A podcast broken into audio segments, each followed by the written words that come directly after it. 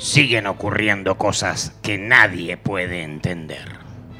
El caso Nisman es una bomba de bosta. Explotó y salpicó para todos lados. Todos se mancharon con un poquito de bosta. Unos más, otros menos.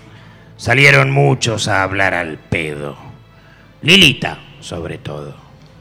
De todas maneras, Alfredo parece muy convencido y Guido también parece muy convencido.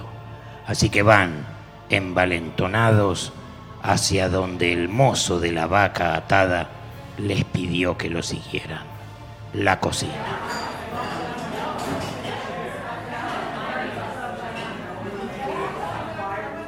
La cocina de la vaca atada es como cualquier otra cocina del universo tropical. Ciertamente no es como la cocina de los restaurantes del presuntuoso chef VIP Gordon Ramsay, que se pasea en sus realities parloteando sobre la pulcritud a la que deben aspirar las cocinas del mundillo culinario VIP y a la primera de cambio, oh sorpresa, personal de sanidad encuentra en su cadena de restaurantes caca de ratas e insectos nadando en sus exóticas sopas inglesas. El primer mundo culinario es ciertamente escandaloso. Más a gusto se sienten los autores cuando mensuran la extensión de los amarillentos manchones de grasa que ilustran las paredes, alguna vez blancas, de aquella cocina abarrotada de estanterías y vajillas sucias, desparramadas sobre una mesada de mármol, encima de la cual se levantan numerosas torres de platos sucios, alrededor de los cuales zumban las moscas como balas en la tarde última de Resistance City. Un chorro de agua cae permanentemente en la bacha. Una olla de agua hirviendo. Milanesas fritándose. Papas hirviendo en otra olla. Estanterías metálicas topadas de fuentes también metálicas chorreando aceite. Una bolsa de pan Felipe y tajadas de mortadela sobre una tabla de madera sobre la mesada. El mozo pasa al lado de la mesada y tantea sobre el vamos un trozo de mortadela y se lo lleva a la boca.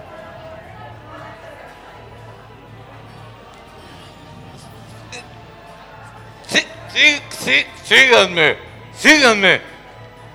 ¿Es por acá? El mozo camina 23 pasos y se para delante de una heladera. Es una heladera gris, oxidada está desenchufada. Alfredo escruta al mozo como si supiera exactamente qué está sucediendo. El mozo está parado frente a la heladera. Guido le pregunta al camarero, ¿qué carajo hacen parados ahí, como estúpidos, mirando la heladera? El mozo es un tipo macizo con panza de uva. No responde nada, permanece en silencio un instante y luego empuja hacia un costado la heladera, usando como palanca sus robustos brazos. Se escucha un chillido metálico de aguado escalofrío. Ahí está, dice el mozo, apuntando con su dedo índice a una puertita de algarrobo que evidentemente estaba oculta detrás de la heladera. La puertita de algarrobo tiene la altura de un hobbit. Alfredo y Guido se cruzan de brazos. La bisagra. Musa, ahí la tenés. Esa es. Ajá. Esa puertita poronga es la bisagra. El mozo alcanzó a escuchar a Germiniani y les devuelve la mirada asintiendo. Guido le pregunta a Alfredo, ¿qué mierda es la bisagra? El mozo, siempre en voz baja, como si el miedo lo estuviera apagando. Te escuché. Eso, e- eso no es una puertita poronga. ¿No? Eso es la bisagra. Es un portal que conduce a todos los mundos posibles. Cuando se trata de escribir la historia en clave de ficción política, hay una ética, una sola, que prohíbe prohibir toda hipótesis so- sobre la función de los sucesos encarados y en caracterizarlos solo con la ayuda de criterios espaciotemporales. Esto es lo que ustedes no saben. El afán de motivar enteramente un relato evoca algunos criterios, algunos problemas de la arbitrariedad del signo Nisman. Los signos, los signos son eso, son arbitrarios. Los nombres, en cambio, no están inscri- inscri- inscriptos en las cosas. Los signos del peronismo, sí, porque tienden a naturalizarlo, a presentarlo como algo que se da porque sí, porque sí. La tensión que nace de esta posición traza una de las líneas principales de la literatura de la barbarie. El mozo brinda estas explicaciones, escarbándose sus incisivos con un mondadientes que encontró sobre la mugrosa mesada y remata. Es- es- esta puertita que está aquí es un punto John Bar. John Bar. Existen innumerables puertitas John Bar en todo el mundo y esta especialmente que tenemos acá en la vacatada nos va a llevar mañana al 17 de enero de 2015. Mm, mm. Oh casualidad, un día antes de la muerte de Nisman. No me pregunten cómo apareció esa puertita, porque no tengo ni la más puta idea. Hace un par de semanas recibí un mensajito inbox en el Facebook oficial de la vacatada, donde un tal agente Funes me decía que debía correr la heladera de mi cocina y que allí iba a encontrar un portal de espacio temporal denominado La Bisagra. Lo primero que hice fue obviamente preguntarme, ¿pero qué es la bisagra? Esa respuesta llegó rápidamente. Lo primero que hice fue correr la heladera y ahí encontré esa puertita de mierda de la cual ustedes hablan. Además Funes también me dijo que a la vaca atada iban a venir dos con cara de psicópatas. Automáticamente me di cuenta que eran ustedes. ¿Y sí? Olvidaron decir de pelotudos también. Y me di cuenta nomás. Me dijo además que ustedes sabrían qué hacer. Al principio todo será profundamente oscuro. Caminen despacito, despacito. Tanteen con sus manos y se van a encontrar con el picaporte. Abren la puerta y van a salir a una subestación eléctrica en la avenida de los italianos y Marta Lynch, frente a las torres Le Parc. ¿Le suena? No es campana, es Puerto Madero. Alfredo y Guido ingresaron por la puertita, entrando a duras penas, ya que, como dijimos, era muy chiquitita. Siguieron las instrucciones que les había dado el mozo de la vaca atada. Al principio todo estaba oscuro. Tantearon y encontraron el picaporte. Sin embargo, enorme fue la sorpresa de los escritores fracasados. Nos encontraron con la puerta y el matinal sol del sábado 17 de enero en la ciudad de Buenos Aires, tal como les había dicho el mozo de la vaca atada que pasaría. La escena, en cambio, transmutó. Algo que no estaba en los planes había dado curso a un impensado devenir literario. En efecto, para discernir de manera rigurosa los rasgos estilísticos de una historia, puede procurarse un doble acercamiento. Por un lado, hacia el plano del enunciado, es decir, el plano de aspecto verbal, sintáctico y semántico, así como las divisiones que fijan las dimensiones de los mundos posibles. Desde sus rasgos distintivos, fónicos y semánticos, hasta el enunciado entero por el otro lado, hacia el plano de la enunciación, es decir, el plano de la relación definida entre los protagonistas de la historia. Silencio, silencio, silencio, voces, charla, tertulia, vasos, copas, risas, botellas que se destapan. El track Zack Noel Loca People Radio Edit va ingresando sobre las voces. Fade in.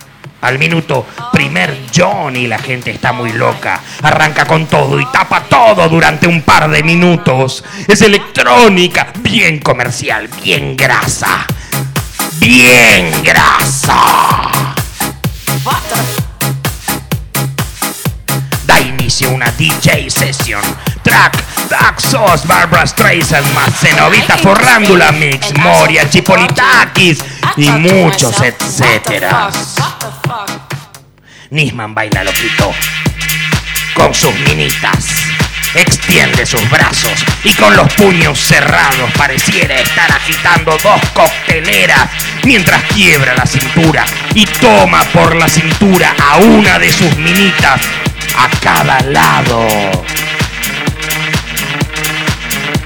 Italo Disco Dancer de Albert Nisman Affair.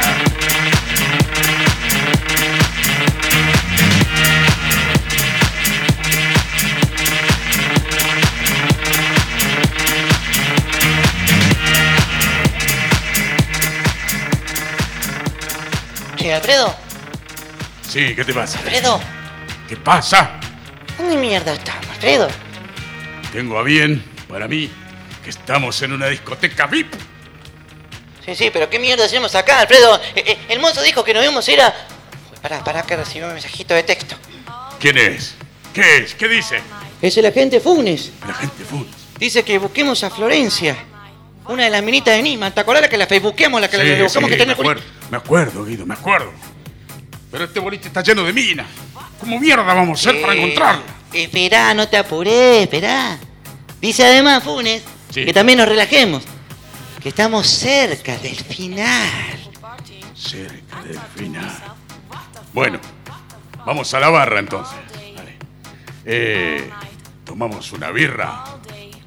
Sí, qué sé yo. Una birra, dale. Y si primero vamos por un saque, vamos al baño. Esa es la postalina. Dale, dale. Excelente. Tenemos que estar bien despiertos para lo que se viene. Sí, vamos.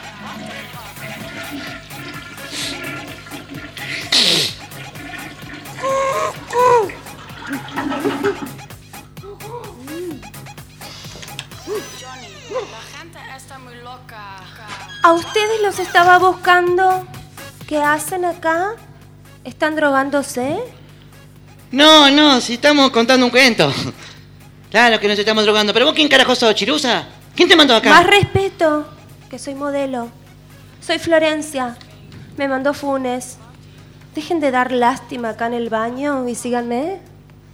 Sí. ¿Dónde vamos? Cierren el pico y síganme. A ver, a ver. FIFA los DJs. What the fuck? FIFA la fiesta. FIFA la noche. FIFA los DJs. What the fuck? Ahí va, sí. Es por acá. Síganme, chicos. Che, Germinani. ¿Qué? ¿Cuánto debe costar mantener una mina con un culo así? Eh, tener que ser fiscal, por lo menos. Estar en la justicia federal.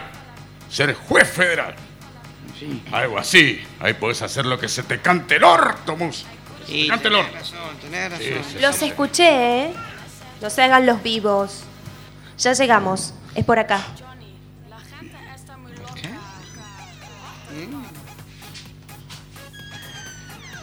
Los escritores fracasados ingresaron a un habitáculo VIP, escoltando a la modelo Florencia. Allí adentro las paredes eran rojas, había una mesa ratona, unos sofás felpudos y una lamparita alumbrando la jeta de quien evidentemente era el agente Funes. Estaba bebiendo agua y fumando un habano la Aurora. Sobre la mesita había cientos de celulares.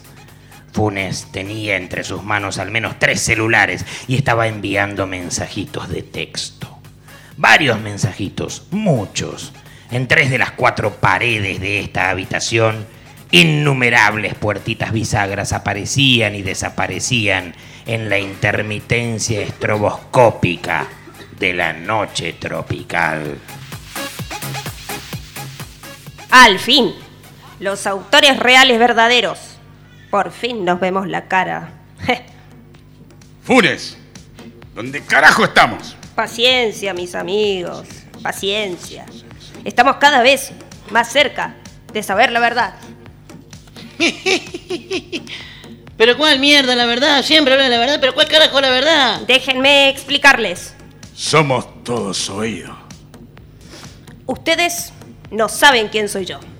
Creen saber, pero no saben. En cambio, yo sí los conozco a ustedes. Déjenme que me presente formalmente. Soy el agente Funes. Puedo estar acá, o allá, o en ninguna parte. No soy el autor. Los autores murieron hace rato. Murieron en los 90. Yo estuve allí y morirá uno. No era cualquier autor al que yo vi morir. Era el autor real verdadero. También estuvo en los 70, aunque ciertamente nací en los 80. Pero insisto, con que nadie puede negar que nadie, y cuando estoy diciendo nadie, quiero decir ningún autor, puede escribir la palabra ficción sin avergonzarse, aunque sea un poco. La historia de los pelotudos debe considerar el paso de un sistema de símbolos únicos. El tiempo es el objeto de las interpretaciones diferentes. En cuanto a los personajes, no se transformen. No serán más que los signos de las transformaciones. O sea que puedo hacer desaparecer cualquier cosa. Puedo, si yo quiero, abrir un punto Jogbar en la vagina de Florencia, la minita de Nisman. Puedo hacerlo ahora mismo, si yo quisiera. Puedo, por ejemplo, ser Estiuso, Bogado, Lago Marcino, Fein, Arroyo Salgado, Bullrich, Bernie, Larcher, Massino, Palmagini, Fernández, la yegua, la presidenta, los guardias, la mucama, la mamá, la testigo, Rolinga, los peritos de parte, la jueza antica, los abogados, la boluda de Alonso o el boludo que está mirando la televisión ahora mismo. Eso es todo, ¿no? Ya no hay más. Qué bueno. Y fatalmente y por lo general, los boludos creen en las boludeces que dicen los diarios. Y después van y repiten las mismas boludeces que a su vez multiplican la boludez de manera sistemática y planificada. Como la dictadura, juntándolos, amontonándolos en las calles, abrazando el odio y el rencor de quienes no pagan sus impuestos. Podría tranquilamente chascar los dedos y aparecer en el baño del lujoso piso de las Torres Le Parc, donde murió Nisman. Puedo verlo ahora mismo. Sé exactamente, con lujos de detalle. Lo sé todo. Sé cómo murió Nisman. Entonces, entonces, ¿vos sabés quién mató a Nisman? Nisman. Sí. ¿A quién le importa Nisman? ¿Acaso no entendieron nada? El tiempo, en la morfología de una historia, no entra en relación simple y directa con lo que llamamos tiempo en el plano real verdadero. Es sabido que una lectura ingenua de las obras de ficción confunde personajes y personas vivientes.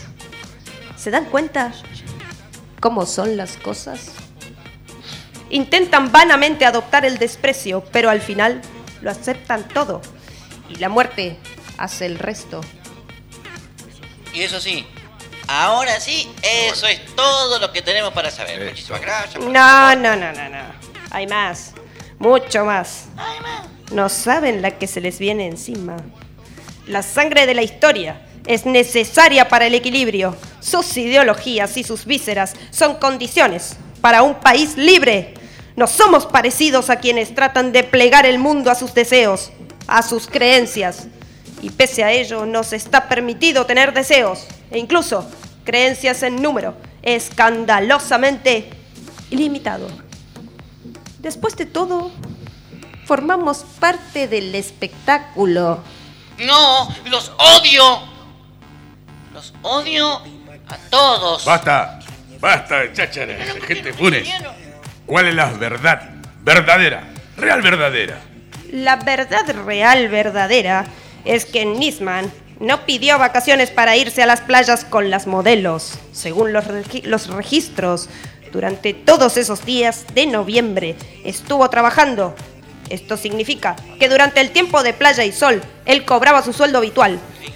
Y además se le iban a liquidar por separado las vacaciones. Porque en forma oficial nunca se las tomó.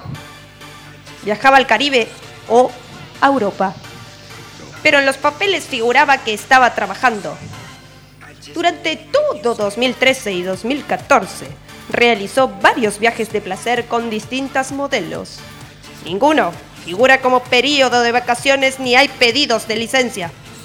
El sinvergüenza usaba la guita de la Fiscalía Unidad AMIA para enfiestarse con minitas, salir de joda, de parranda. Naturalmente, él pagaba todo. ¿Y? ¿Sabes qué es lo primero que hay que hacer? Matar a todos los abogados, a esos hijos de puta. Y Eso, hay que hacer. Y eso no es todo. ¿Qué? ¿Hay más? Sí. Nisman se quedaba con la mitad del sueldo mensual de Lagomarcino.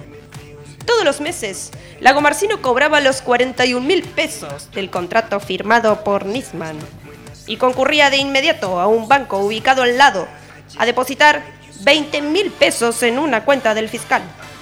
La cuenta está en el Merrill Lynch de Nueva York, a nombre de Garfunkel, la mamá de Nisman, Sandra Nisman, la hermana y Lago Marcino, como supuesto testaferro. Lo asombroso es que Nisman figuraba como apoderado, es decir, que tenía a sus familiares y al informático como titulares, pero él manejaba el movimiento de fondos como apoderado. Era un chorro. Pero entonces, entonces, podemos hablar de los muertos. Dirán que no se puede hablar de los muertos. Dirán que no se puede hablar de ningún muerto. Idiotas, ¿cómo haríamos entonces para construir el relato de la historia sin interrogar a los muertos?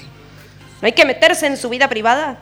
¿Cuál es su vida privada si se trata de un funcionario público que usaba el dinero del pueblo para sus fiestitas privadas? ¿Por qué los mismos que hablan sin parar de un muerto determinado por el que brindan cuando murió, hoy no quieren enterarse de la verdadera vida de este otro muerto? ¿Acaso no nos hemos pasado juzgando a Sarmiento, a Perón, a Evita, al Che, a Sofovich, que obviamente están muertos y nadie se escandalizó? Basta, por favor, basta, basta. Decime que eso es todo, porque no quiero escuchar más nada. Es todo, sí. Ah, pero ¿y ahora qué hacemos? Sí, ¿qué hacemos, Funes? Lamentablemente me encantaría quedarme a tomar unas birras con ustedes, pero otros asuntos me reclaman. Pero ustedes están al pedo, ¿no? Sí, claro. Solamente leemos y escribimos. Escribimos, sí. Escribimos, escribimos, Sí, sí. Es lo único que sabemos hacer. escribimos. Sí, sí. Fracasar. Olvídense, tenemos que pasar por aquella puertita. ¿La ven? No, no, no, no. La otra. Sí, esa misma. A partir de este punto ya no se buscan las categorías del discurso literario, sino un determinado ideal de época. Eso se llama horizonte de expectativa. Esa puerta es un punto John un horizonte de expectativa. Vamos. Vamos.